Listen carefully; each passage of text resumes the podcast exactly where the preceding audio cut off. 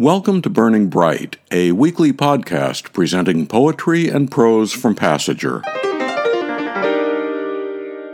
A lot of couples planned their weddings before and during the COVID pandemic and rushed to save the date and grab a venue before others did. Now prices are rising and supplies are dwindling, complicating their plans. But the weddings go on no matter what, as does love and romance. Passager intern Dina Sokol said that back in the hippie days when she got married, proposals weren't a big deal. No elaborate locations, no rings hidden in boxes of popcorn at the movies. She said her proposal was much simpler. He said, Let's have children together. She said, Shouldn't we get married first? Yes, we should, he said. Well, then, when? she said. On this episode of Burning Bright, a couple pieces in honor of wedding season. Charles Heckman said that the fathers in his Illinois German family educated their daughters to maintain their stations in life. That theme plays a part in his story, The Marriage of Aunt Agnes. Mark Renard, a longtime suitor, had asked Agnes to marry him.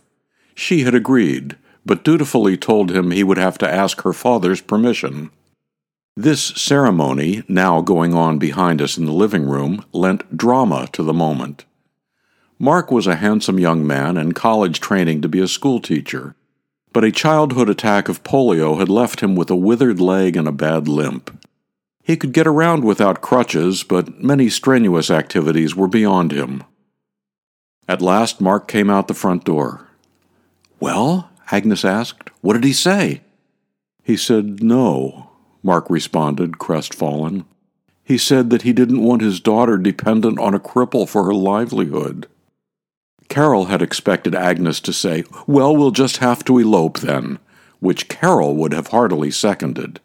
Carol was only fifteen, but everyone knew already she would never discuss her own marriage with anyone in anything but declarative sentences.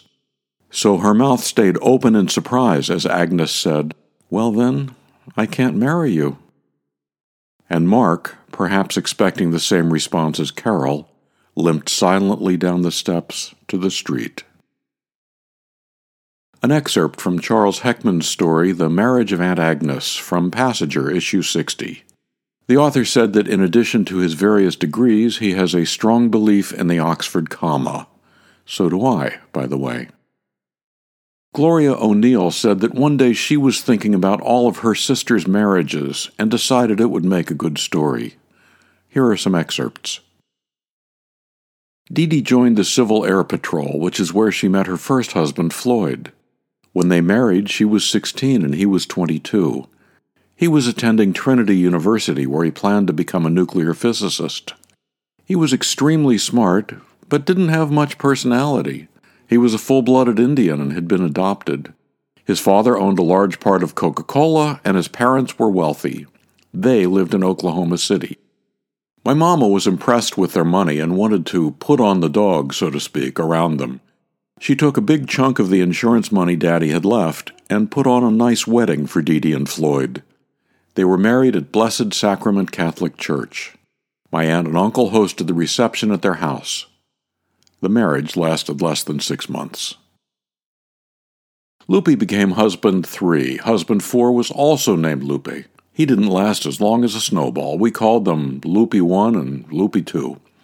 Husband 5 was a guy named Andre. I'm sure he had a last name, but I don't remember what it was. He worked for a carnival. She ran off with him and joined the carnival. What young person doesn't dream of joining a carnival or the circus at some point? I never met him either, but I heard a lot about him from Dee Dee. Husband six was Ben Franklin. He was from coal country, one of the good old boys. She brought him to meet the family one Christmas. He was painfully shy, rather stocky, and wore the biggest shiny belt buckle I'd ever seen.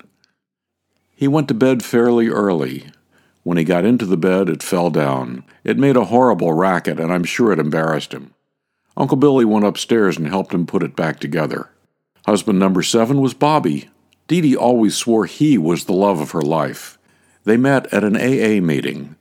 When they first got together, their mutual weakness turned into a mutual strength. They were happily married for several years before Bobby died at the age of 42, from a bad burn he got when he fell onto a heater in the basement. Husband number nine was Ronnie. She had gone to school with him and his twin brother when we were all in elementary school. Dee Dee was 52 when she died. I don't know if all those husbands contributed to her death or not. Excerpts from The Wedding Queen by Gloria O'Neill from Passager, issue 64. To subscribe to or learn more about Passager and its commitment to writers over 50, go to passagerbooks.com. You can download Burning Bright from Spotify, Apple and Google Podcasts, Audible, and a host of other podcast apps.